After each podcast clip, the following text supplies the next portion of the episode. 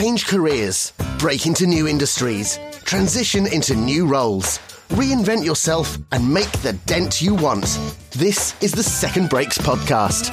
And now, here's your host and fellow second breaker, Lou Blaser.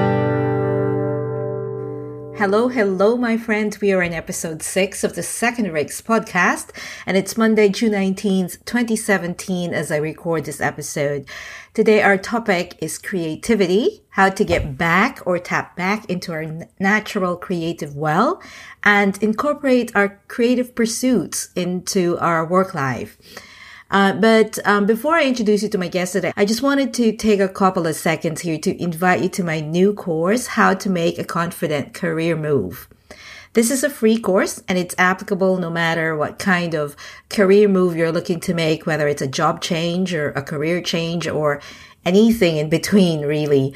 Uh, in the seven day course, I go through what it takes to make a career move in today's fast changing global economy where, you know, the, the tactics that we may have learned a few years ago, it may not be as effective anymore. But if we have a solid strategy, that always works, right? So that's what I focus on on this course. I deconstruct the process and share with you the five key elements timeless elements that you'll want to plan for when you're making a career move. So you can sign up for the course at secondbreaks.com forward slash free course. That's one word free course. And uh, I hope to see you inside how to make a confident career move.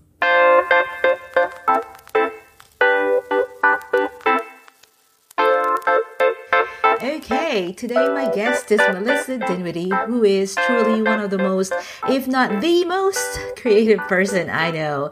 And I'm so excited to introduce you to her because I I often have conversations with people and they tell me that they have a creative side that they haven't been paying attention to and and uh, sometimes I feel as if that creative side is lost to them, like more than likely languishing in gray cubicles and conference rooms because I mean, honestly, let's face it, those don't really lend themselves well to inspiring creativity, right?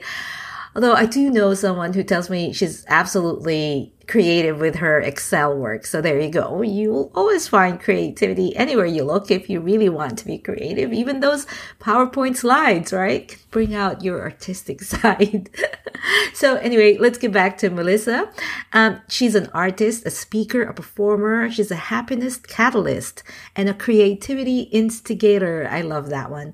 She's the host of the Live Creative Now podcast, and she's the author of the book, The Creative Sandbox Way your path to a full color life.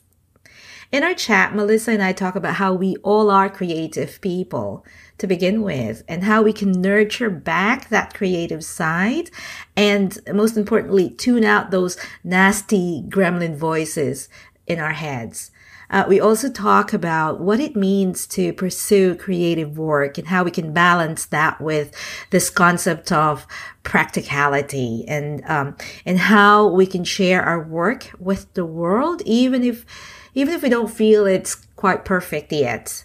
Although you know, between the two of us, I, I don't really think there's such a thing as perfect art because I think as from uh, as a creator, I think we're always going to want to tweak it a little bit more, make it better some more, you know, and it's never going to end from the creator's point of view, I think. And then with respect to the people who are viewing our work or our art, I mean, the word perfect is relative. I think, right? It's it's in the eye of the beholder at the end of the day. So anyway, um, if you are hiding your creative side in the closet, or even if you think that you you really aren't creative at all, or you've got no creative juices flowing, I think you're gonna enjoy this episode. You just might be surprised. So um, here's my chat with Melissa, and I'll catch you at the back end.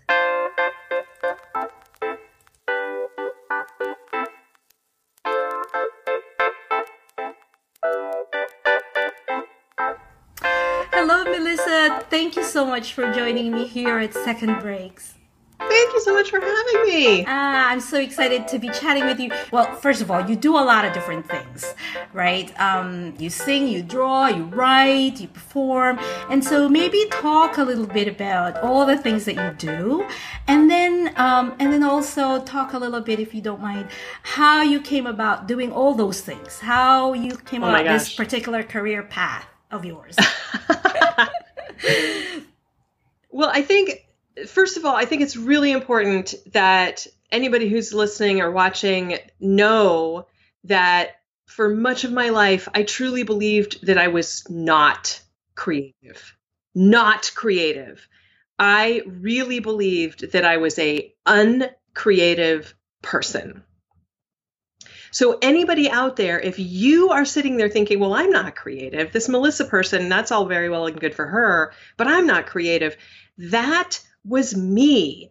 And what what I really feel like I was put on the planet here for is to impress upon people that each and every one of us was born fully creative Mm. fully creative and how that manifests you know what that looks like is going to be different for each of us you know some of us are going to love to draw or paint or sing or garden or i don't know solve math problems right it's going to be different for each of us but that is the nature of human beings Mm. we are born curious and wanting to follow that curiosity. And that is creativity. And that is human nature that can never be taken away from us.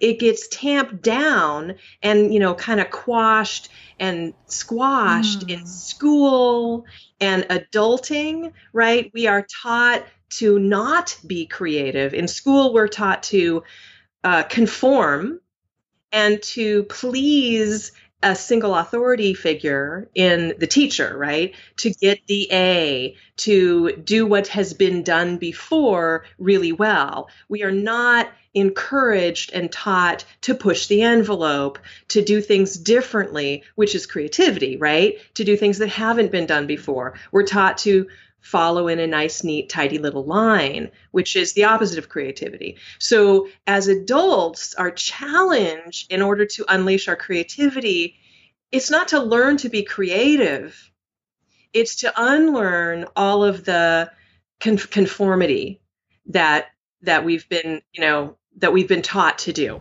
I like that. So it's not it's not to learn how to be creative. It's to it's almost like getting back to it or going back to something we already know or it's inherent in us.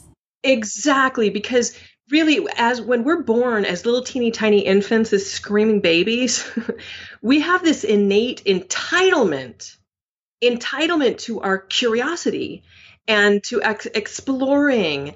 That's our creativity. We are entitled to that as babies, as toddlers, as little kids. When you're four years old and there's paint in a bucket and there's some paper, there's some sand, we're entitled. We just like, oh, let's go play with this, right? No, we don't question it. But as adults, we question, oh, I don't know if I can do that. I don't want to do it wrong. No, I'm not good enough. All of those negative gremlin voices have invaded our heads, right? And so as adults, we have to unlearn all of that stuff. That's what that's really oops, that's really what my book is all about. It's about helping people unlearn all that stuff. I mean, in order to unlearn, we have to I had to create rules for myself in order to unlearn all that crap that kept me hemmed in. And it's the same for, you know, for all of us adults. That's where that's where the the the guideposts of my creative sandbox way came from. It was to help me unlearn all of those rules of perfectionist paralysis and oh there's you know oh I don't want to do it wrong. I you know I'm not good enough so I can't possibly try this thing or do this thing. So, So- when you said that there was a time when you didn't think that you were creative, was it that you all you had the desire to say sing or you had the desire to say draw or make art, but you wouldn't allow yourself to go there because Yeah. you didn't think you were good enough? is that what was going on or or something else yes and yes it was um you know as early as well as early as kindergarten and first grade i remember starting to notice other kids creative expression you know they're drawing they're singing they're dancing whatever. Started to notice we start to notice other kids other people when we were really little. And probably as early as first grade i that noticing started to be combined with judgment right? The comparison trap i call it. As early as first grade i remember noticing aaron brody's drawings of race cars and they were so amazing. They were so good. They were so realistic, right? I didn't want to draw race cars. I had no interest in drawing race cars. But I also knew that I couldn't draw as realistically as Aaron Brody could draw his race cars. So this judgment started to come in. These gremlin voices started invading my head, telling me, You're not as good mm. as Aaron Brody. Therefore, you should you can't do this, right? So by the time, now over the years, you know, by the time I got to high school, those gremlin voices had convinced me that other kids were the artists. Therefore, I was not. I didn't, I wasn't entitled. I didn't get to do it. Same thing with music, same thing with writing, same thing with all of it. All of the things that when I was really little, I used to do because we're all entitled to it. This is what we do as human beings on the planet. We express ourselves. That's what we do. That entitlement just got, you know, I was, it was cut away from me and cut away from me and cut away from me until I didn't get to have it anymore. Mm. And so for a good 15 years, I was, you know, in this little closet. My, my, my creative spirit was trapped in this closet because I just was trapped in this belief system, this mindset that that it, this was not mine, that this that creative expression belonged to other people, not to me. And too many people are st- stuck there too many people live their lives stuck there. That creative expression is reserved for the elite few, you know, the special talented ones. No, everybody else, they don't get to have it. Right. Well, I know from personal experience that um, I was discouraged uh, to go there because it's not practical. That's not how you're going to make a living. Right. You know, what are you, what are you doing there? That's a waste of time. In my case, my creative uh, inclinations were in the writing um, world, and and I used to hear that you know, first of all, nobody makes it as a writer, and that's like one in a million chances of anybody making it as a writer, and so therefore, go find a job, or you know, right. a, a, you know, pursue a career that makes sense um, and then, of course, in the corporate jungle, Melissa, it's not exactly the the most conducive, unless you count PowerPoint templates or PowerPoint presentations as as creative, right? But um, but you know, as you very well said, we all have that inclination to to start with, and so it's just tamped down or made quiet or pushed down. And so right. I know a lot of people who who have that side but aren't pursuing it first because you know their their their day to day doesn't allow them to right. you know go there and then there's this thing about oh i have no time to yep. perfect my art and yep. and i draw and it's ugly or you know the, the judgments um, before you even show it to anybody you're already yes. judging your art so you're not practicing and so it's sort, it's sort of like a spiral Right. Absolutely. Absolutely. And and what you were just saying before about not being encouraged because it's not practical, you're not going to make money from it, so why do it? Inside of that, and which is so prevalent, so many people were discouraged in that way by very well-meaning adults and parents, right? Inside of that is this huge assumption, huge massive assumption that the only reason to pursue something like a career, you know, writing or creative pursuit, the only reason is because it will feed, you know, it will give you back in, pay you back in money. That that is the only reason to do it. and I say BS. That is not the only reason. That is not even the primary reason to do it. That is not the purpose. Now, if you do want to make a living or make side money, make any money from your creative thing, great, more power to you. I will cheer you on. But that is not the purpose. The purpose to pursue creative play, creative expression, is not to make money. It is not to win awards. It is not to impress other people. It is not even to impress yourself. It is not the outcome at all. The purpose to pursue a creative pursuit of any kind is joy, is to follow your curiosity. It is joy, pure and simple. That is the purpose. That is the purpose. That is why my Creative Sandbox, I'm looking over here because I have a, a, poster of my Creative Sandbox guideposts on the, the corner of, on the edge of my uh, bookshelf over there. Creative Sandbox guidepost number one is there is no wrong. This is huge, huge to tattoo on your brain. Because if you can operate when inside the the creative sandbox, you know, if if you're doing brain surgery, then this is not something this is not a guidepost to operate underneath. inside the creative sandbox, when you're on the creative sandbox way, you need to operate with the understanding that there is no wrong. Because that is the only way that you're going to be able to let go of perfectionist paralysis and move forward. And Creative Sandbox Way guidepost number two is think process, not product.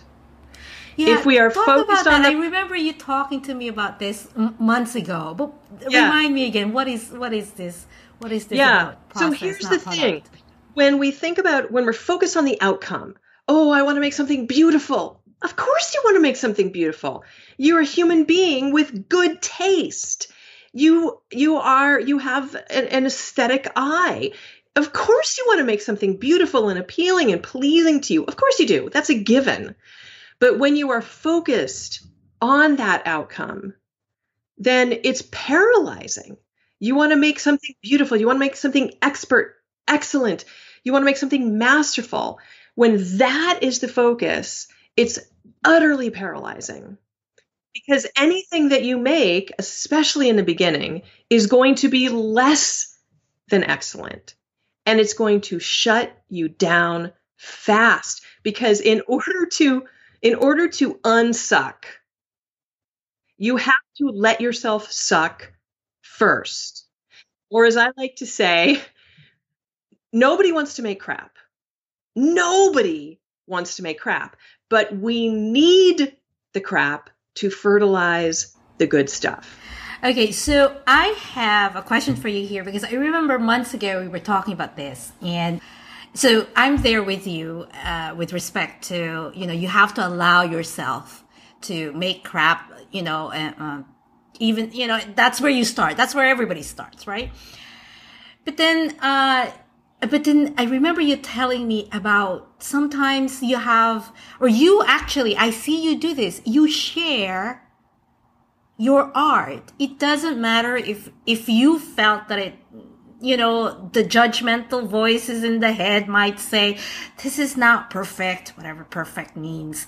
But you actually share your art, even though maybe some parts, a voice in your head might say, Melissa, it's not ready yet. So can you talk a little bit about the balance between um, sharing, having the courage to share, and also allowing yourself to make shit?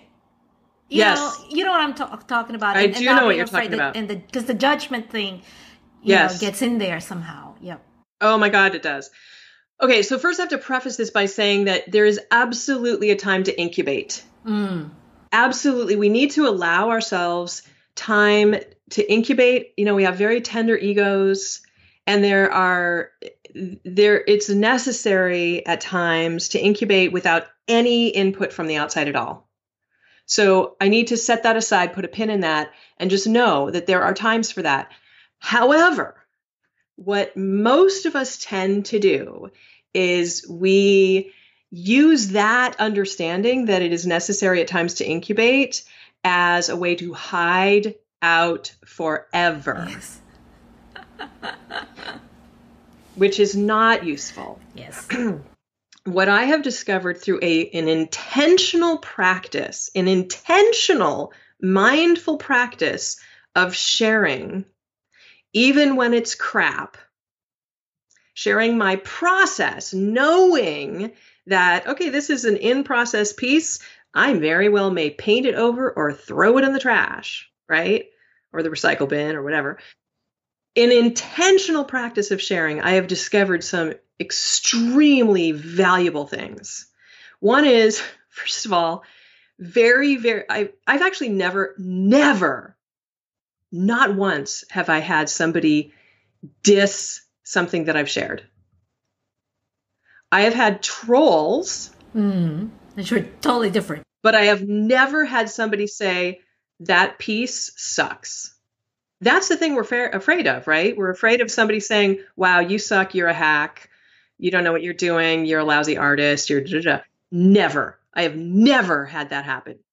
That's the thing we're afraid of. I have never personally experienced that. Instead, what I've experienced, much to my great surprise, is that the things that I have mo- that I have had the most um, concerned about sharing and thought, oh my God, I can't believe I'm sharing this. I'm cringing, like, ah, I'm so embarrassed. Those quite frequently are the things that have had the most positive response. Right. And more than once, I have shared pieces of art that I thought to myself, oh my God, that piece, I am painting over it tomorrow. And somebody has said, I want to buy it how much is it? Oh my goodness. But there's also something about that that other um, that we all often hear about, even if it's not related to art. This thing about uh, doing it even if you don't feel that you're ready, right? So in yes. that context, you might think that the art, your your artwork, your drawing, your the writing, or whatever it is, is not ready yet. But yes. it's actually, but share it anyways. See, this Even is if you're thing. afraid, share you, it anyway. You never yeah. know how your work might touch somebody else. The only thing that you can count on is that it will touch somebody else. But it will never touch somebody else if you don't share it. And the other thing that I've that I discovered and it didn't take very long, you know, with social media, we can touch people so so easily. It's amazing. I didn't have a big social media. I didn't have a big Instagram following at all when I started doing this. I don't know, a few hundred people or something. And strangers started, you know, lifting their thumb to touch the like button, right? Strangers. Like how are they finding me, right? There's they're not currying favor because it's not like I'm some famous person that they're trying to curry favor with, right? So clearly that meant that they saw something of value they saw something of value in my crappy piece that led them to click that like button. Well, for me, that was hugely, profoundly useful because it allowed me to take off my gremlin glasses, which gremlin tinted lenses, right? It allowed me to take off those gremlin glasses and put on that other person's neutral lenses so I could see my work through their glasses. That's very good. That's it was good. so yeah. amazing because it allowed me to see the work that before all I could see was the lack.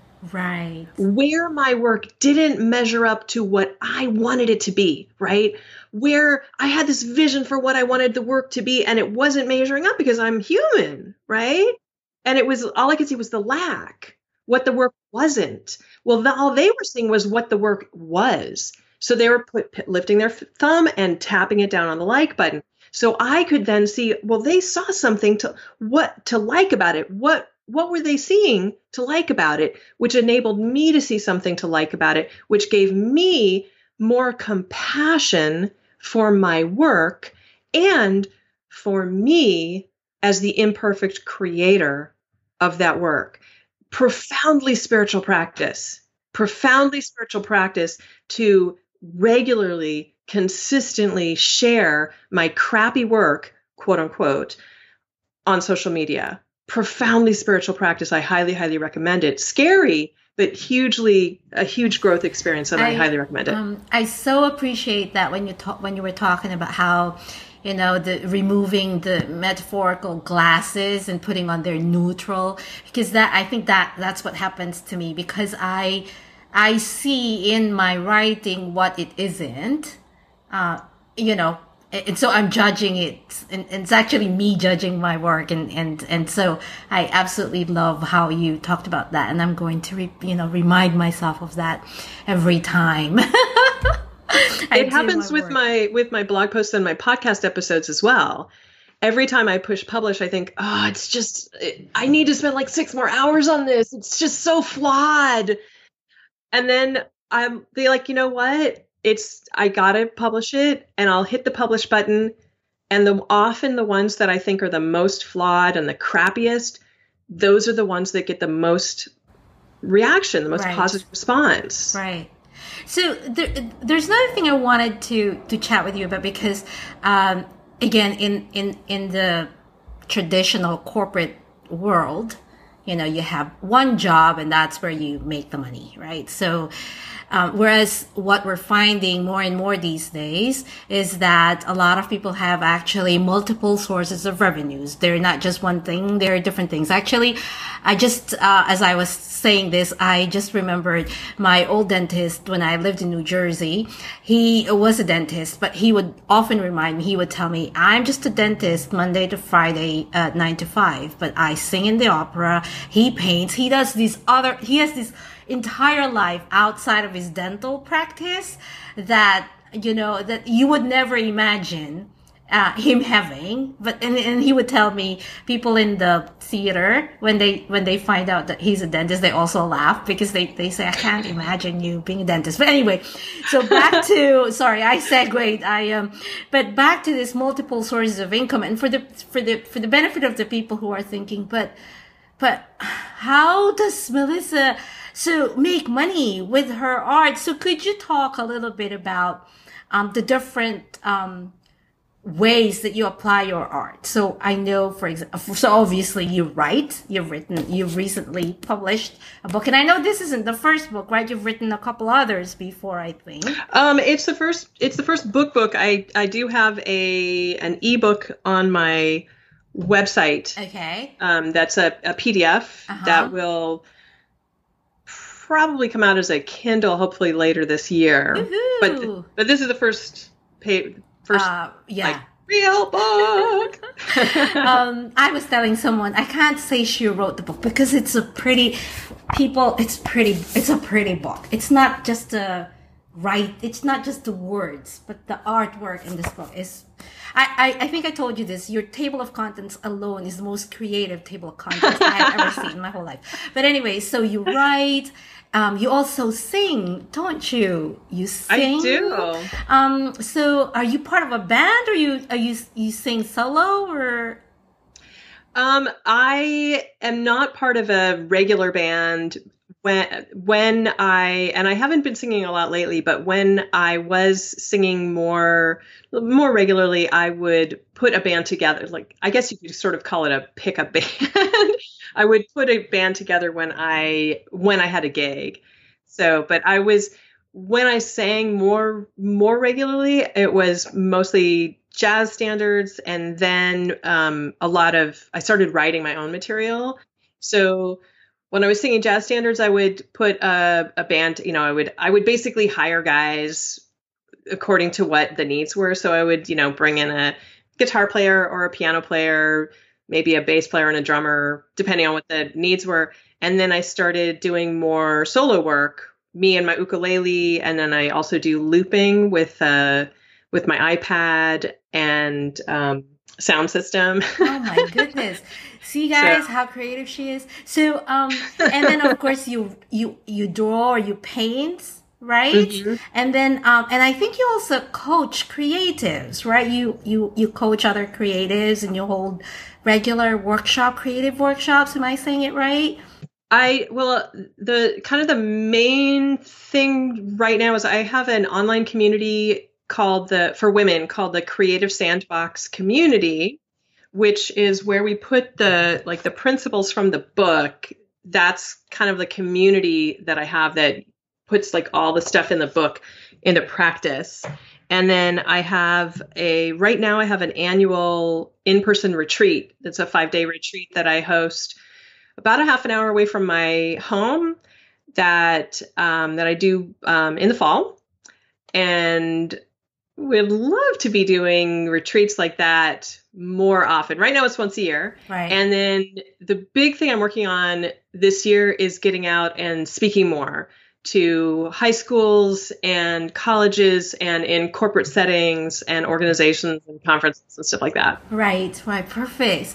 And so the the audience are mainly um, are they particular to painters or or or No, no, it's um it's really kind of it's I see it as sort of three kind of types of people, but they're really the same person but on different parts of a journey. Kind of the earlier part of the journey is the person who identifies as, you know, I don't, I kind of think I'm not creative, but I really wish I were. Mhm. Maybe I'm creative, but I'm afraid that I'm not. Kind of where where I was like 20 years ago. So that's kind of at the starting, more the starting part of the journey.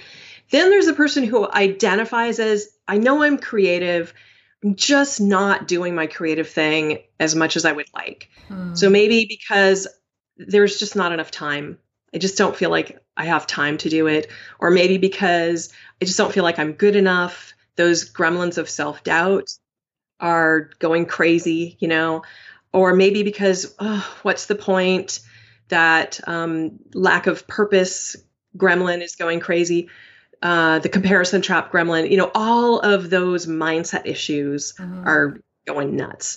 Then there's, if you go further on the the journey, the path, there's the person who has taken that uh, identity as a creative and taken it even further and has turned it into some kind of creative career. So Mhm. maybe as a copywriter or a graphic designer or uh, a pro- professional artist, even um, a musician, so, some kind of um, or an interior designer, some kind of creative professional. They've taken their love of creative expression and they've figured out how to make money from it. But now all of their creative energy is going to put food on the table and to serve their clients, and they're no longer feeding their creative soul. And they are burned the heck out. Which what I? What happened to the play part of this scenario, right? Exactly. They got into this uh, career that they have because they love creating, but they forgot to feed their soul. And now they're miserable. And so those are basically the the kind of the three sort of avatars yeah. that I serve. This leads me to this other question that I'm really curious about because I mean I as you know Melissa a, a couple years ago I allowed myself I allowed my I gave myself permission finally to go there. Um, yeah and and so I've been um, indulging my my creative part more and more. I'm listening to my creative parts. And my avenue is really written right? Written word. Um, but it feels very much um, a solitary sort of work as compared to my life when I was in the corporate arena where you're always surrounded by people in a conference room. So, um, can you talk, is it really, is creative work really solitary and where do you get the supportive community? And I think you talked a little bit about um, a community that you've built or you've alluded to uh, a, a creative community, support community that you've built. Yeah. Well, is creative work solitary? It, of course, it depends on the the creative work. I mean, some some kinds of creative work like dance, off you know, or or orchestral music, or you know, band music or something, uh, is is collaborative, Mhm. right? So it really depends on the creative work. But a lot of creators work in isolation. Most of my work is done in isolation right here in this studio. So a lot of us do work in isolation. Writers are a really great example. A lot of painters, you know, a lot of uh, solo musicians, right? We work alone and a lot of us thrive, you know, I'm an introvert. So hard as that is to believe if you meet me, right? um, I'm probably actually an ambivert, but I identify more on the introvert side of the spectrum than the extrovert side of the spectrum, even though I'm a speaker and a performer. Um, what people don't understand about introverts who are performers is that when we perform, we are in control. Yes, that is so true. anyway, it's it's um it can be really challenging because one of the things that can also feed us and keep us going and is necessary to keep us going in a world that is so confused about creative expression and gives us so many mixed messages about creative expression and the value of creative expression is community. We need creative community. We need it to boost us up, mm-hmm. to support us, to encourage us, to keep us moving forward, and to help us know that we're not alone, right? So, so, so important.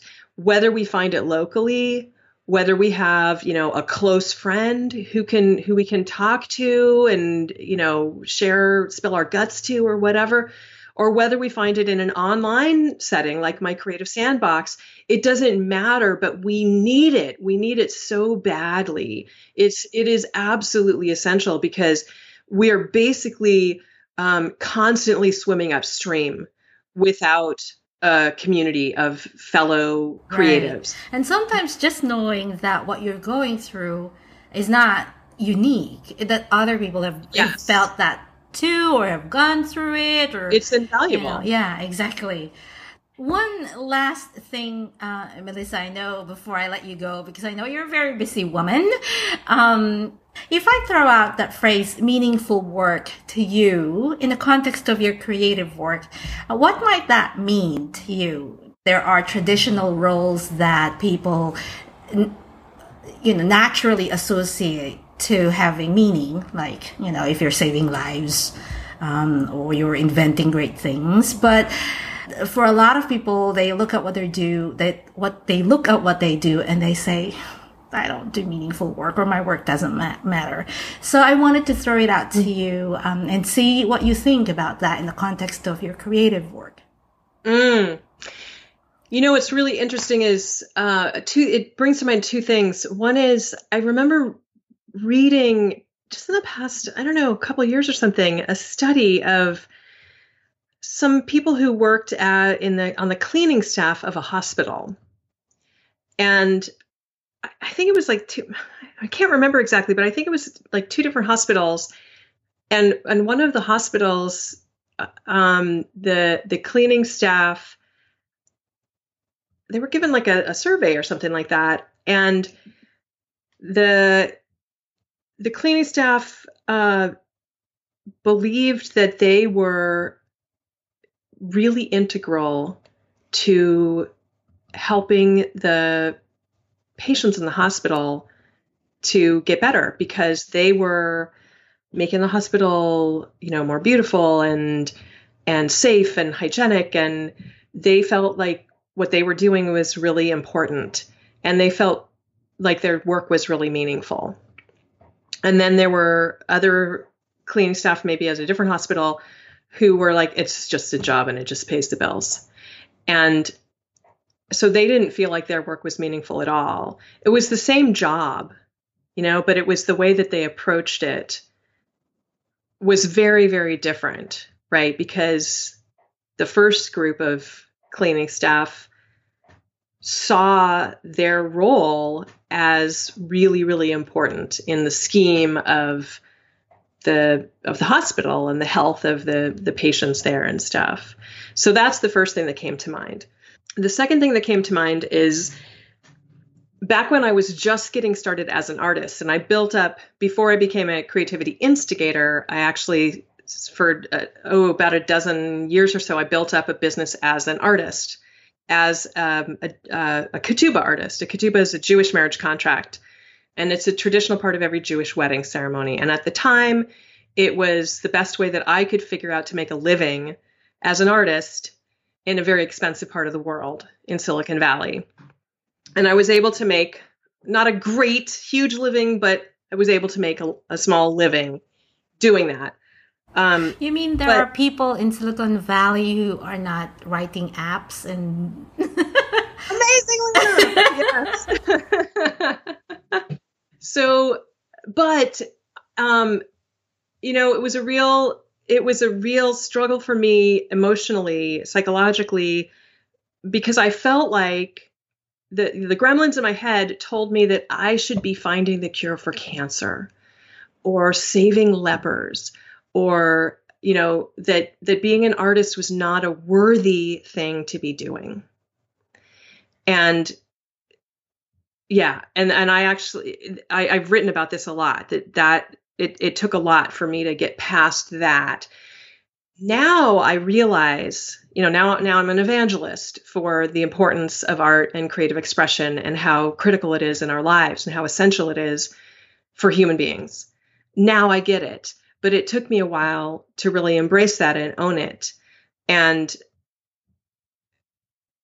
that that is like my assessment of what meaningful work is. You have to figure out what are you here on the planet to do? Not everybody is here on the planet to be uh, you know finding the cure for cancer or to be a brain surgeon or to save lepers right? I'm i was not cut out to be mother teresa.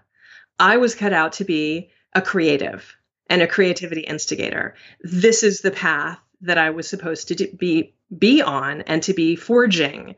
What is the path that you are supposed to be on and supposed to be forging. That is your meaningful work. Maybe it's, you know, being on the cleaning staff of a hospital. Maybe it's writing novels. Maybe it's being, you know, the the manager at your company who is going to help I don't know, the the new people coming on board learn you know, system ABC, or I, I mean, I don't know what I'm talking about. I don't know anything about corporations.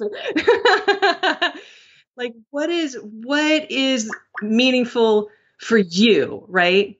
That's that's what you have to figure out. That's brilliant. That's brilliant, Melissa. Thank you so much for that. Um, where can people find you? And I'm obviously going to include all kinds of links um, on on the post, but below this video. But um, where can people find you online? Yes, you can find everything over at my website, melissadinwiddie.com. That's hard to spell. The easier way to find it is living a creative life. Livingacreativelife.com. And you are also on Instagram, you said, right? And we could see yes. some of your uh, artwork through Instagram.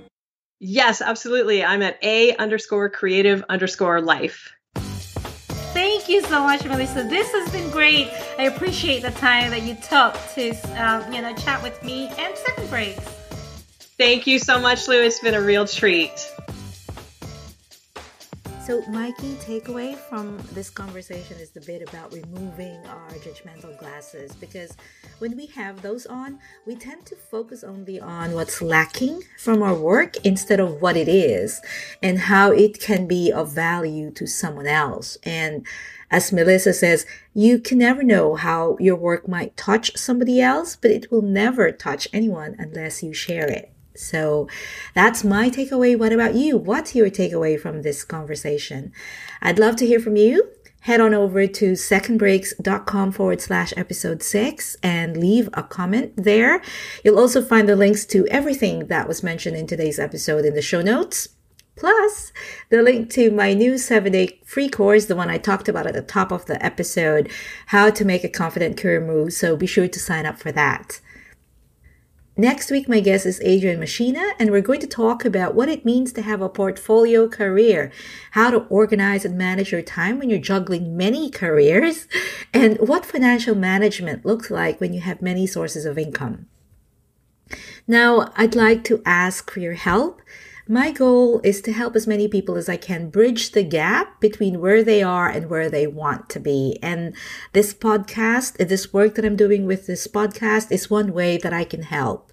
If you subscribe to iTunes and leave me a rating and a review, those simple and quick steps will help tremendously in getting this podcast in front of those people who could benefit the most, who are looking to make a change in their careers and their work life. So I'd really, really appreciate it if you'd go to iTunes and go to that tab that says ratings and review.